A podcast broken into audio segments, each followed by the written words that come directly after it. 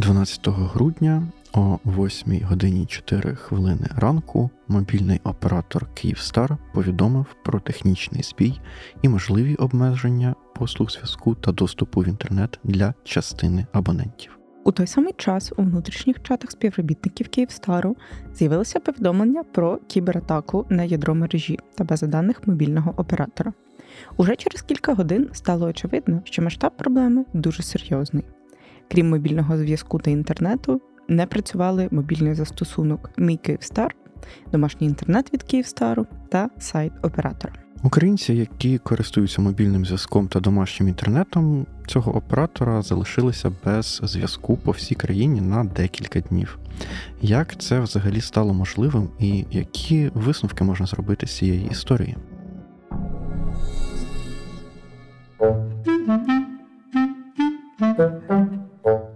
Усім привіт!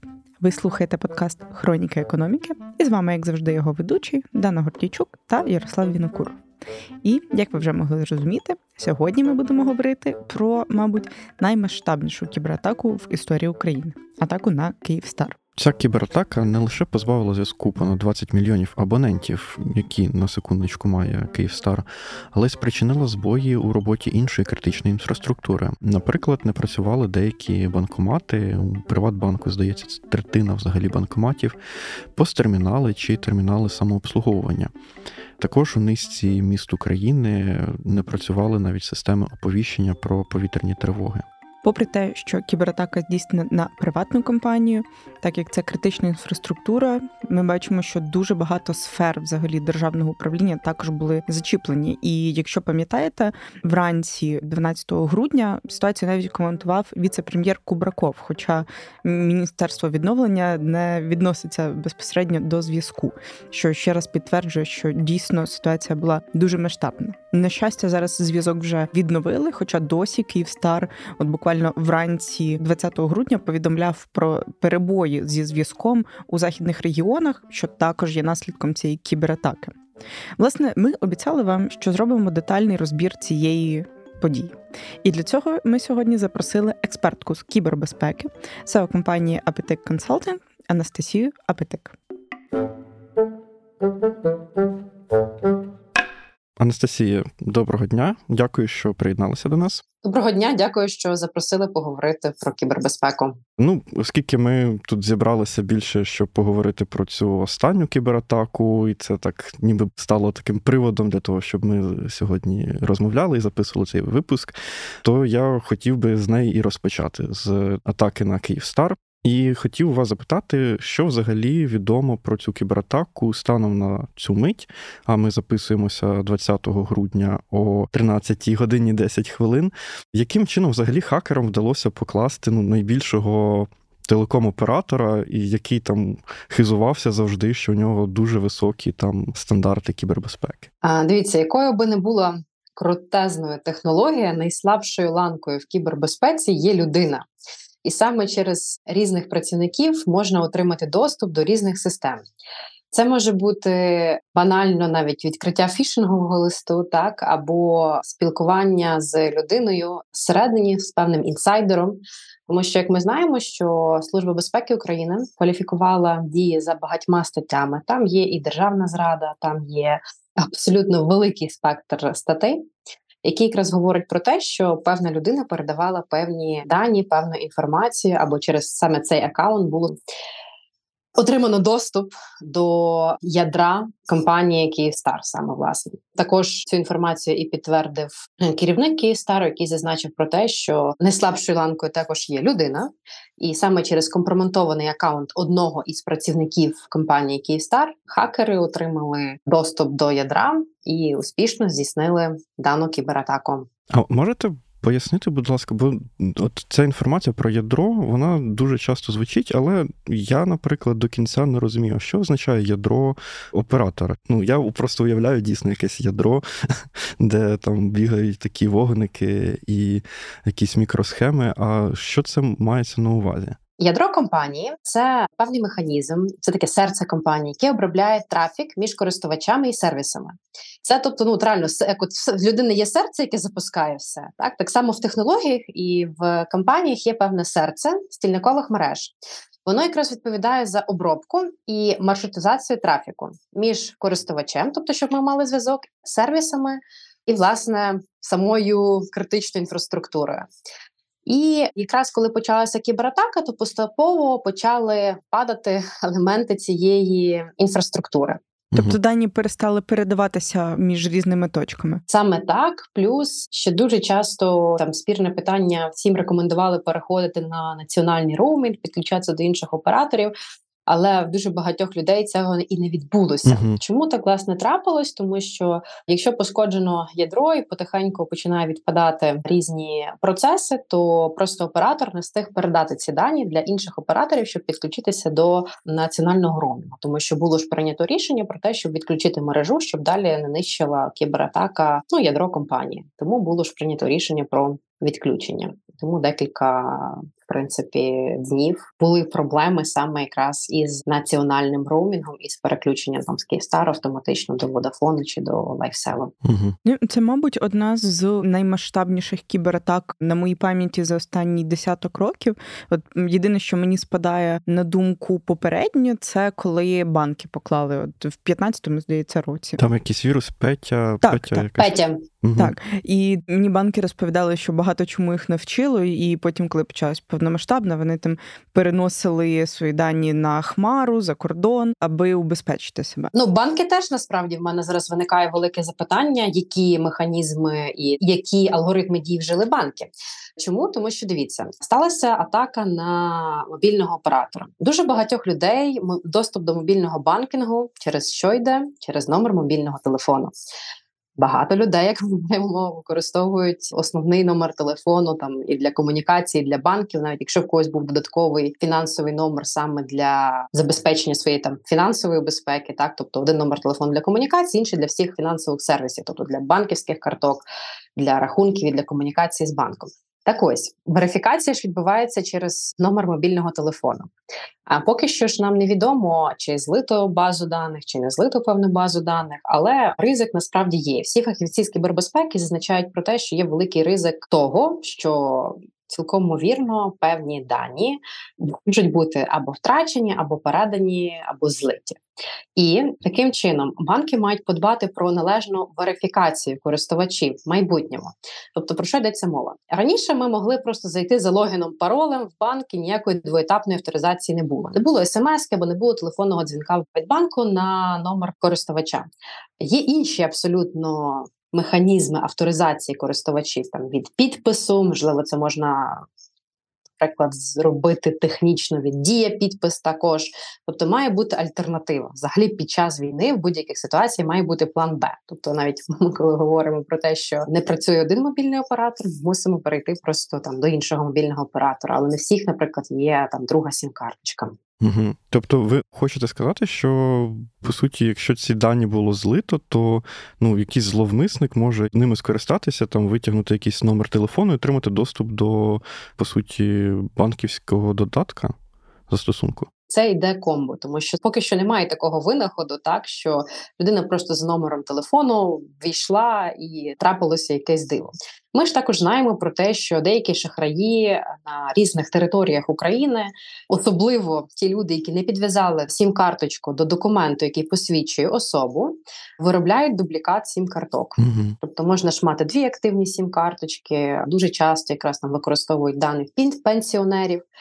І декілька разів саме там до нашої компанії зверталися якраз е, там онуки чи діти людей елегантного віку. І Зазначали про те, от дивіться там в моєї бабусі, чи мого дідуся, або моєї мами чи батька там викрили пенсію, умовно кажучи, і ми там дивимося про те, що номер не підв'язаний був саме до паспортних даних, так до або до іншого документу, який посвідчує особу, і там шахраї чи смс-повідомлення перехоплювали, або телефонували і казали: назвіть, будь ласка, останні там три цифри, які вам прийшли, або назвіть пін-код, який вам прийшов. Входили в мобільний банкінг і передавали дані третім особам. Такого було чимало. Так само навіть зараз остання шахрайська атака яка пов'язана з Київстаром. Приходить людям смс-повідомлення, ведіть там такий-то там код. Телефонує шахрай або шахрайка до людини, і каже: Доброго дня, ми вам оформляємо компенсацію від компанії Київстар. Вам зараз прийде код. Назвіть, будь ласка, останні там три цифри, які ви прийшли, номер телефону, або назвіть пін-код або секретний код е, на вашому, ну який вам надійшов uh-huh. через смс-повідомлення. Я вам скажу, що люди починають вестись на такі речі. Тобто думаєш, ага, ну справді якусь компенсацію обіцяли. Приємна жіночка або чоловік щиро розмовляє красивою українською мовою. Ось думаю, ну все в порядку, можна передавати код, справді потрібно оформляти якусь певну компенсацію таким чином. Тобто тут теж велике питання: наскільки ми готові взагалі навчати людей, і яка програма в подальшому для промоції того, що люди мають дбати про свою. Mm-hmm цифрову кібербезпеку. А можна трошки так підсумувати, бо я, наприклад, не розуміла взагалі, як можна використати сам по собі номер телефону. От ви сказали, що таким чином можна там використовувати його для логіну, телефонувати людині і отримувати код е, для входу. А які ще можливо механізми є, якими зловмисники можуть використати е, викрадений телефон? Аби власне обминути людину на гроші. З основного, те, що ми відмічаємо в Україні, перший момент це виробництво там дублікату сім карточки. Це можливо насправді навіть можуть навіть заблокувати картку і виробити дублікат сім карточки, купляють якісь за один долар. Паспортні дані людини або знаходять малозабезпечену людину, так і оформляють той самий номер телефону на нову людину знаю, Івана Івановича, наприклад, або на Марію Петрівну, і підв'язують паспорт під нього просто, і ви ж не будете мати доступу до вашого номеру телефону. От і все. Це один момент. І наступне це соціальна інженерія, коли ви 355 разів думаєте, та ні, я ніколи не потрапляю, наприклад, на гачок шахрая, але кажу, бувають різні ситуації. Справді, от коли немає зв'язку, ти не маєш можливості, наприклад, перевірити от інформацію, десь інтернет підвисає, некоректно працює, або людина в дорозі телефонують, тобто простий зв'язок є. Тобі зателефонували, кажуть, передайте, будь ласка, нам код, ми вам зараз компенсацію нарахуємо. Людина думає, ой, класно, мені якраз там це буде зараз на часі, щоб я не поповнював там собі рахунок або mm-hmm. і так далі. Тому шахраї зараз перейшли насправді з офлайну в онлайн і активно працюють в онлайн режимі. Давайте повернемось тоді до того, що сталося. Тобто було уражене ядро компанії. Відповідно, інформація перестала передаватися. Чому настільки складно було відновити цю мережу? У нас історія, яка стосується кібератак, це досить складний процес. Чому нам потрібно зафіксувати, що відбулося? Так, ми живемо під час активної фази війни, і нам потрібно належним чином задокументувати всі дії, які відбувалися. То там працювало декілька державних інституцій, які в межах своєї компетенції відповідають за документування даного злочину, або, зокрема, в даному випадку це декілька злочинів, вчинених під час війни. Питання це перше, нам потрібно задокументувати все, що відбулося. Також ми знаємо, що залучали не лише українських взагалі фахівців подальшому для відновлення, але й залучали міжнародні організації для відновлення для того, щоб краще відновити і попередити відбити дану атаку. Ну, насправді це дуже сильно складний процес. Плюс це координація дій. Зв'язок це ж питання також національної безпеки, щоб виходити з якимись навіть заявами, так щоб якісно це все відновити, потрібно кажу, перше, ми це маємо задокументувати, розібратися в інциденті, тобто все по максимуму полагодити, зрозуміти суть причини, наскільки складне було ураження даної атаки, і вже тоді поступово відновлювати те, що там було втрачено, те, що було заблоковано. Кажу, це складна екосистема. На жаль, систему кібербезпеки в Україні дуже часто якраз вважають такою. Ну, питання кібербезпеки там нічого складного немає. Тобто, роль е, кібербезпеки дуже відома цитата е, міністра про те, що роль цифрової безпеки, кібербезпеки в нас дуже сильно перебільшена. На жаль, як ми бачимо, вона далеко не перебільшена. і Потрібно працювати як з технічною інфраструктурою, так і з людьми ключове справді це в навіть дані хакерські атаки це людський капітал і люди, тобто люди, які відновлюють кібератаку, і люди, взагалі, які відновлюють е, доступ до системи, і загалом люди, які працюють в мій компанії, та це стосується і будь-яких абсолютно компаній, тому що кажу, ця атака показала, що найслабшою ланкою є людина.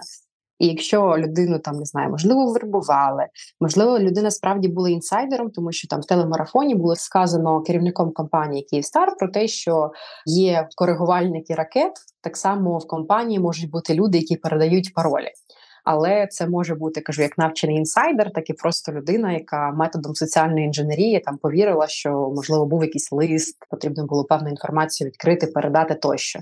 І також дуже часто люди, наприклад, можуть чекати певних інструкцій, коли щось відбувається, якась атака, можуть не розуміти. Тобто, нам потрібно справді дуже багато зараз е, інвестувати саме в навчання персоналу багатьох компаній, тому що іноді відкриючи певний лист або відкриючи певне повідомлення в різних месенджерах, можна повністю втратити зв'язок. Ми зараз також бачили, що є ряд шкідливого програмного забезпечення, і особливо яке передається через посилання. Ти відкриваєш в різних месенджерах посилання, і в тебе перестає просто працювати телефон. Ти потрібно їхати в сервіс і повністю відновлювати там прошивку телефону. Таке також є. Ага. Тому ключове це якраз зараз навчати. Ну справді навчати людей і інвестувати в людей. Угу. А от ви сказали про пошкодження цього ядра, там можливо втрату певних баз даних, напевно, про абонентів. А ви можете, можливо, хоча б приблизно оцінити, скільки взагалі збитків міг зазнати Київстар внаслідок цієї атаки? Ну, мається на увазі прямих збитків. Не будемо враховувати там цю обіцяну компенсацію, про яку досі там мало що відомо. Питання збитків це навіть також я би сказала питання і національної безпеки. Прекрасно розумію, чому зараз навіть не називають вартість цієї атаки і вартість збитків, які отримала компанія Київстар, тому що кажу, мобільний зв'язок він під час війни є об'єктом критичної інфраструктури. Він надзвичайно важливий. Тому про суми краще не говорити. Mm-hmm. Це справді великі суми. Тобто це не маленькі суми, це велика сума, тому що ми розуміємо, що там компанія Київстар не лише надавала послуги, які пов'язані з мобільним зв'язком, але й також надавала ряд інших послуг, в тому числі із забезпеченням кібербезпеки там для B2B, для B2G, декілька було послуг. Тобто сума насправді не маленька, але кажу, оцінювати давати якісь цифри Мені складно, багатьом складно, і я також розумію, чому різні працівники правоохоронних органів поки що відмовляються mm-hmm. коментувати про суму, тому що сума буде говорити країні агресора дуже багато інформації. Тобто вони будуть розуміти, ага, ми завдали збитків, наприклад, на стільки то значить, нам треба ще постаратися, не знаю, там плюс-мінус порахувати. А скільки може потрібно ресурсів, наприклад, щоб е, там зробити кібератаку для іншого мобільного оператора, наприклад, або далі потихеньку додосити кампанію компанія Київстар.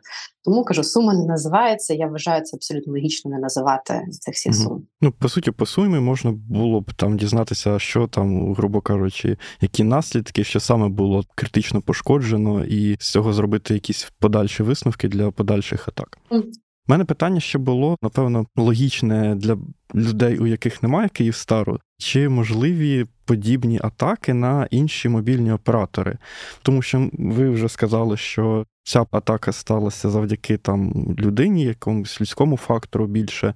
Але чи можна зробити якісь висновки іншим мобільним операторам для того, щоб, ну скажімо, цього не допустити? Ну і не лише, напевно, мобільним операторам, а й державним структурам. Давайте про державні структури трошки пізніше так. детальніше поговоримо, а загалом на інші мобільні оператори. Дивіться, взагалі дуже часто в атаках, які стосуються там мобільних операторів, має фактор це людський фактор, там антропогенний фактор і саме техногенний або технічний фактор. Людина так є вразливою в кожній компанії. Так само технології можуть мати певні неточності, можливо, можуть бути технічні збої, там немає останніх оновлень. Тобто, навіть в даному випадку, я думаю, що більшість експертів навіть розглядають, що атака ну спричинена, тобто і людським фактором, також технічним фактором. Це просто важливо точно, що ну людина плюс технологія в даному випадку. А якщо говорити про інших мобільних операторів, е, хто насправді не застрахований, тобто зараз потрібно справді посилити кібербезпеку всім мобільним операторам, тобто насправді приготуватися до можливих кібератак. Мобільні оператори інших е, операторів взагалі щороку відбивають не одну кібератаку, то вони також працюють над цим. Але я думаю, що перший урок це поспілкуватися з цим персоналом і також поінформувати весь персонал цих двох компаній про те, що бувають не знаю, фішингові листи. Пояснити, що таке інсайдерська загроза, пояснити, які наслідки передачі даних, передачі інформації третім сторонам. Ну і також переглянути там всі оновлення програм, подивитися по всім міжнародним стандартам, чи все відповідає безпеці, і також обов'язково налагодити комунікацію із усіма там державними органами, які допомагають в сфері відновлення, наприклад, там CERT.ua, так він допомагає якраз в таких випадках також із відновленням. Тобто, ключове тут потрібно ну, комунікувати, виносити life lessons learned, так, тобто виносити уроки з даної кібератаки. Але кажу, технічно перевірити і навчити людей е, ще раз пояснити, що таке там фішингові листи, що таке е, соціальна інженерія і яким чином вона працює. Давайте далі тоді поговоримо якраз про державні структури, якщо з операторами більш-менш вже розібралися. Ситуація з кібербезпекою в державних структурах. Ми от до подкасту вже трошки проговорили, ну не дуже. І вона такою була досить давно. І мені насправді дуже в душу запав один звіт Майкрософту, який я читала там ще на початку повномасштабної війни, хоча якось повз інфополе прийшов, де вони пишуть, що Росія цілеспрямовано готувала кібератаки на Україну ще з 21-го року. Щойно вони почали стягувати війська до кордонів. Це все відбувалося одночасно. Це був і шпіонаж, і фішингові листи, там було що завгодно. Вони намагались отримати дані про наші військові сили. І потім, можливо, ми вже і не пам'ятаємо, але 23 лютого дуже багато атак здійснювалось і на банки, і на операторів. І, в принципі, Росія намагалася зробити все, аби дестабілізувати і поширити паніку серед населення. Власне, я до чого? Проблема велика. Ворог дуже багато уваги приділяє цьому, і ГРУ співпрацює з низкою потужних кібергрупувань, які власне проводять ці атаки. Чи навчились ми чомусь за цей час? Власне, чи державні структури почали приділяти все ж більше уваги кібербезпеці, не лише з точки зору навчання персоналу, але й також якихось технічних рішень. Бо от е, навіть ми вже мені здається третій подкаст поспіль згадуємо розслідування схем щодо камер російських і програмного забезпечення російського. І ну це ж мені здається очевидно, що ну не, не варто використовувати російські камери на критичних об'єктах. Питання насправді дуже сильно складне. Чому взагалі, якщо ми поговоримо про використання будь-яких технологій в Україні, я скажу таке, що дуже багато використовується російського програмного забезпечення і китайського програмного забезпечення і китайських технологій. Як ми знаємо, Китай також є дружнім до країни-агресора. І, наприклад, коли було опубліковано дослідження ще до повномасштабної війни про те, що всі камери відеоспостереження в Україні є там китайськими, можуть передавати певні дані. Це Hikvision камери. Uh-huh. Я говорю про ті, ті камери, які саме на дорогах фіксують різні порушення. Так то постало взагалі питання: а чи хтось колись в Україні проводив аудит використання технологій? То які технології ми використовуємо? Чи є в нас такий, не знаю, шорт-ліст, лонг-ліст технологій, які використовуються? Хто є розробником цих технологій?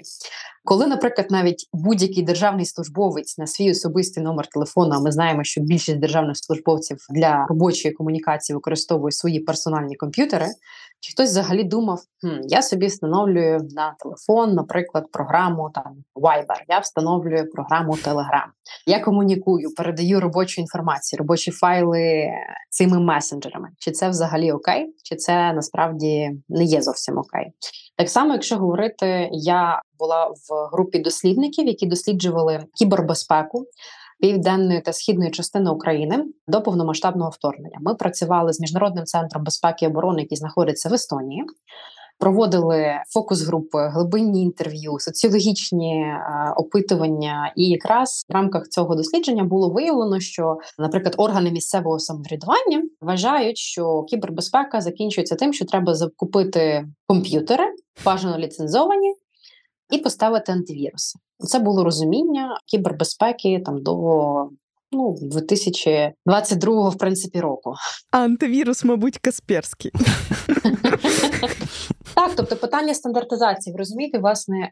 Так, технічно стандарти є. Технічні стандарти це можуть бути ISO стандарти, це можуть бути nis стандарти. Але на людському, людиноцентричному, так плані людиноцентричному підході, що має знати кожен працівник, такий знаєте, набір даних. Там трапляється якась певна атака, або мені приходить фішинговий лист, чи хтось взагалі провів навчання для таких державних службовців. Чи всі розуміють, що таке фішинговий лист? Чи всі розуміють, що робити, якщо не знаю, я знайшов флешку в коридорі і я починаю вставляти в комп'ютер? Троянський кінь це насправді теж одна з таких цікавих історій, коли в південному регіоні України там фінансова директорка однієї інституції. Знайшла флешку в коридорі, вставила її в свій комп'ютер, і після цього її комп'ютер перестав працювати. І якраз всім працівникам тоді не змогли вчасно виплатити заробітну плату, і якраз мала місце атака там по типу троянського коня, але там кіберполіція в подальшому допомогла це все зафіксувати і відновити. Але питання, чи люди взагалі навіть знають, куди звертатися, якщо трапляються проблеми. Говоримо, кажу, рівень міст, так тобто об'єкти критичної інфраструктури, це також потрібно посилювати і комунікувати з людьми.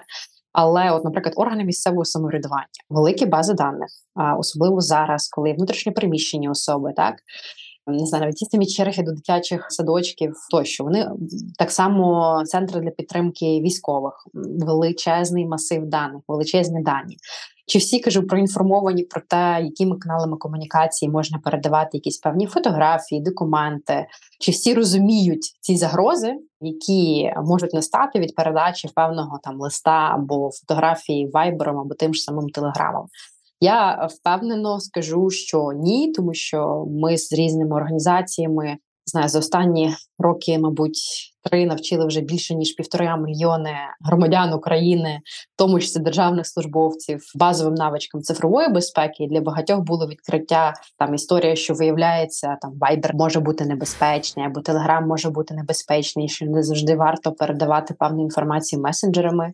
Також не завжди можна вірити всьому, що приходить там через смс-повідомлення, або коли телефонує хтось і представляється з банку. Тобто люди навіть не поінформовані. То одна справа, коли ти хоча б можеш бути поінформований, десь там забув, ну забула людина, що робити в таких діях, коли трапляється якась певна кризова ситуація. Інша історія, коли люди просто не проінформовані. Якщо щось трапляється, це дуже часто так відбувається. Там ага, я працюю за комп'ютером, щось відкрилося посилання, нібито там від керівника може бути, комп'ютер перестав працювати.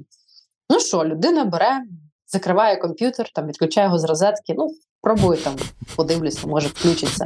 Ой, не вмикається. Ну, а куди звертатися? Тобто, у цих власне механізмів, що робити, якщо там зламали пошту, не знаю, зламали веб-сайт, перестав працювати комп'ютер. Їх не в всіх державних органах вони до сих пір розроблені. Так само, як і стандарти для комунікації.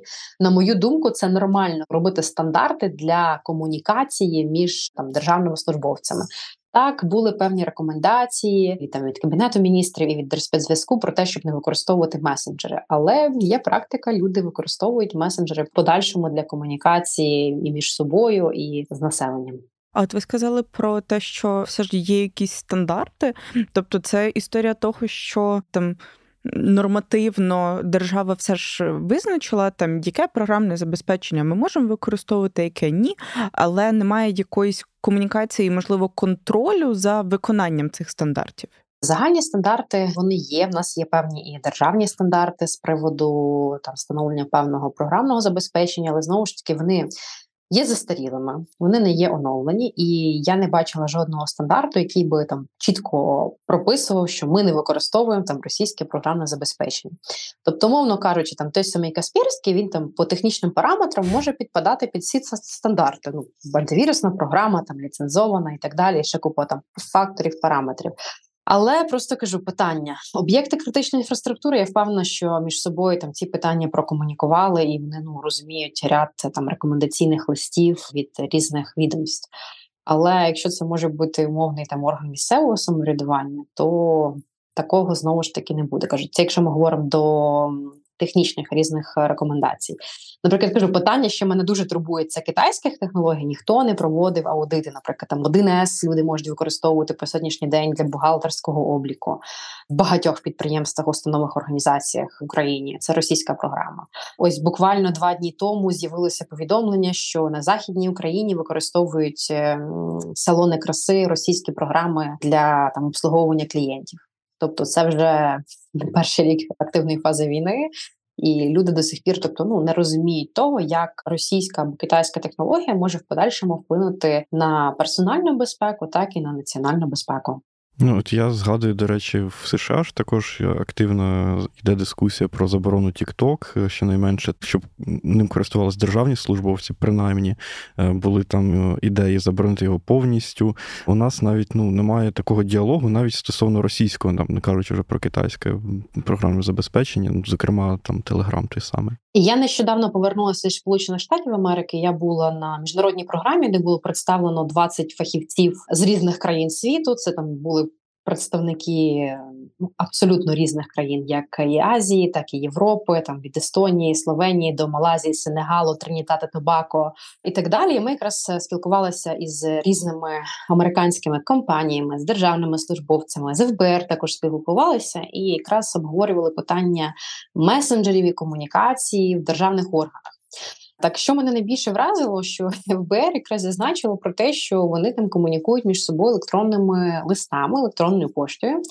А якщо ми говоримо про TikTok, і я запитувала про те, чи є в них якісь розроблені стандарти чи рекомендації навіть для комунікації з близькими і рідними, вони сказали, що так, є державні там певні стандарти, які рекомендують навіть сім'ям не використовувати той ж самий TikTok.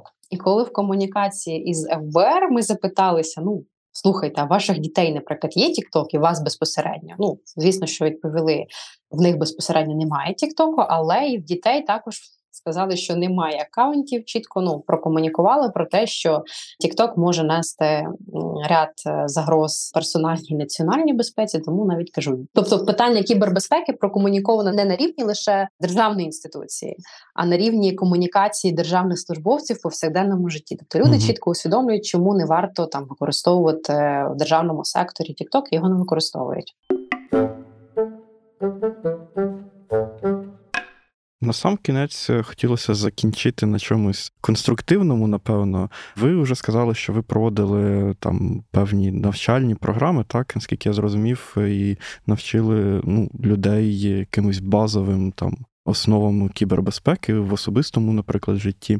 Могли б ви сказати, напевно, якісь ключові правила, Ну і частину з них вже зрозуміло із нашої розмови, але все ж таки повторити, як захиститися від потенційних там кіберзагроз, як простим людям, так напевно, і державним службовцям, і напевно власникам бізнесу.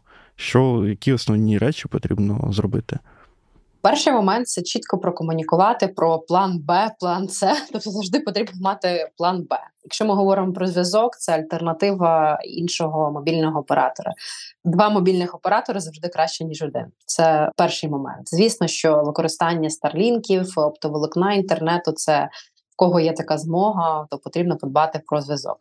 Наступний момент це потрібно не забувати про двоєтапну перевірку або мультифакторну перевірку всюди, де тільки це можливо в месенджерах, в різних соціальних мережах. По максимуму, тобто кожна в принципі програмне забезпечення, яке потребує зараз створення аккаунту, введення логіну паролю, вона пропонує двоетапну перевірку. Якраз її потрібно налаштувати для того, щоб шахраї все ж таки не змогли отримати другого фактору для того, щоб війти в ваші там ті ж самі банківські аккаунти або в різні месенджери.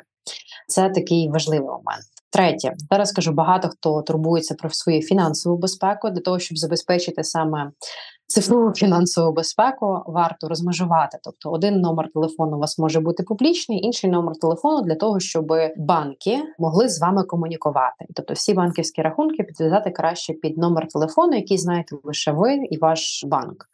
І також ці два номери телефони варто підв'язати до документу, який посвідчує особу. Це може бути український паспорт, це може бути національний паспорт, id картка це може бути закордонний паспорт, це може бути пенсійне посвідчення або посвідчення водія.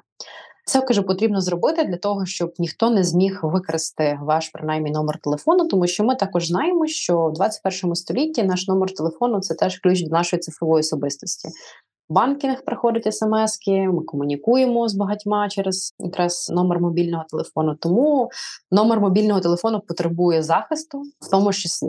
Це такі моменти, на які потрібно звертати увагу в першу чергу. І знову ж таки не забувати про проходження навчань. На порталі Дія освіта ми з командами розробили ряд безкоштовних освітніх серіалів, практичних гайдів, відеосимуляторів, порадників про те, як можна себе вберегти в 21 столітті там від шахраїв, від різних форматів атак. Це там є розроблені матеріали для освітян, для батьків, для людей елегантного віку, для дітей. Рекомендації, які стосуються забезпечення безпеки для державного сектору, є розміщені на веб-сайті CERT.ua. На сайті Держспецзв'язку можна переглянути всі практичні рекомендації, як можна покращити безпеку. Також в них є розміщені всі контактні телефони, куди можна звернутися а, за допомогою. І кажу, обов'язково треба мати також план Б або план С в разі якихось певних кризових ситуацій. Це нормально поговорити в себе в колективі про те, що не соромитися, що там мій аккаунт зламано, не соромитися і говорити, комунікувати, що там веб-сайт зламано. Комунікувати про те, що зламано електронну пошту організації, підприємства, установи. Я ніколи не забуду яскравий приклад, коли декілька років тому зламали офіційний портал одного суду. Потім швидко його дуже оперативно відновили, але не помітили, що вони втратили доступ до електронної пошти. То доступ до порталу цього суду був поновлено, і можна було через веб-сайт цього суду повідомити, що там нас трапилася атака. Можливі там певні листи надходити від нашої електронної пошти. Люди почали телефонувати в суд, там постійно було зайнято тому що багато людей почали телефонувати, а що це за листи приходять від офіційної пошти конкретного суду. Люди просто навіть не думали, що можна через відновлений цей вебсайт поінформувати людей або через сторінки в соціальних мережах, які були в цього суду, там в Фейсбуці, про те, що там наш сайт було зламано, була певна атака, ми втратили доступ до пошти. Будь ласка, не відкривайте листи. А люди також відправили шахраям великий масив там даних про паспортні дані повідправляли по справах, тому що листи справді виглядали дуже офіційно і якісно. Тому кажу, потрібно вибудовувати культуру цифрової безпеки в державі, кожному колективі, кажу, і говорити. Тобто людина має розуміти, куди я маю звернутися, до кого написати, якщо трапляється одна з видів загроз ну персонально для людини. Навіть перевід грошей шахраям, тобто або втрата доступу до банківської карточки через різні шахрайські дії, людина має розуміти, до кого звернутися. Бо дуже часто люди не розуміють, що там можна зателефонувати в банк, відмінити останній платіж, заблокувати картку. Тобто люди навіть базових оцих навичок в принципі не мають. Ну і мабуть, що не завжди атаки виглядають очевидно з ваших слів, тому що не завжди вам приходитиме лист Іван із Москви з посиланнями HQP 73 8W собачка ще щось. Воно може виглядати максимально схоже на дійсність. Потрібно перевіряти. Тобто, це ж от під час активної фази війни довіряй, але перевіряй. Прийшов лист, нібито від керівника, набрала через е, мобільний телефон керівнику. Слухайте, у мене тут такий лист прийшов.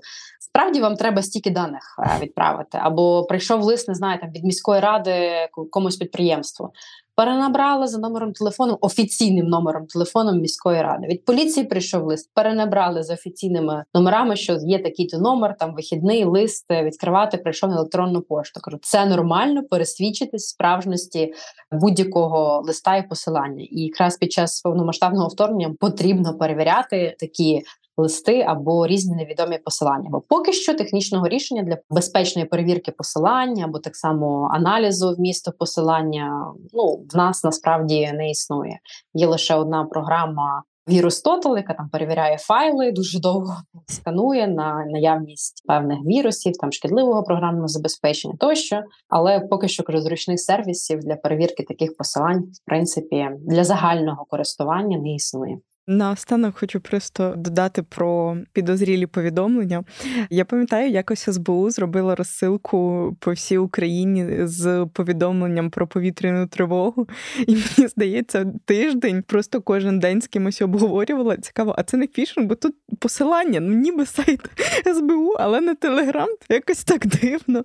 Потім вони, здається, написали пост, що так, це розсилка СБУ, але оце виглядало як фішинг. До речі. Тому що ну не збув, будь ласка, робіть менш підозрілі повідомлення. Так, і треба якось комунікувати такі речі. Ну так, це давно. Вже зараз, в принципі, такого немає. Так, я думаю, що всі в принципі прокомуніковані, але іноді багато хто лякається там зв'язок. От я зараз по роботі їжджу багатьма областями України. і Це повідомлення, які приходять мені там з запізненням, що вітаємо вас певні області України так, так. і посилання одразу на сайти. Ну багатьох теж викликає багато запитань, але ну з іншого боку, тобто, принаймні, люди мають розуміти, що в цій області є якийсь офіційний веб-сайт, де можна звернутися по допомогу. Ось, але теж у багатьох людей зараз до сих пір виникає запитання, що це таке мені прийшло, а хто за мною слідкує, і так далі. Будемо сподіватися, що нас почує якомога більше людей і дотримуватимуться наших порад і ваших порад стосовно кібербезпеки, і не будуть клікати на посилання, відкривати лист від якогось нігерійського принца про свій успадкований статок. І використовувати вигаданий у 2004 році пароль на всіх сайтах, банках і так, так, далі. так, так. І не записувати паролі на листочках, бо Так, це так. теж в Україні дуже популярно. В гаманці тримати всі паролі або десь там в телефоні, в нотатнику. Це теж важливо використовувати менеджери паролів. Дякую вам ще раз. велике. Дякую. Вам дуже дякую. Традиційно нагадуємо, що ви завжди можете конвертувати свою ненависть до росіян у донати волонтерам та благодійним фондам. Наприклад, наші колеги з економічної правди також збирають кошти на закупівлю пікапів для воїнів на передовій. Долучитися до збору та переглянути звіти з поїздок на фронт ви можете в розділі Допомога ЗСУ на головній сторінці Української правди. А на сьогодні у нас все. Працюємо на перемогу та почуємось наступного разу.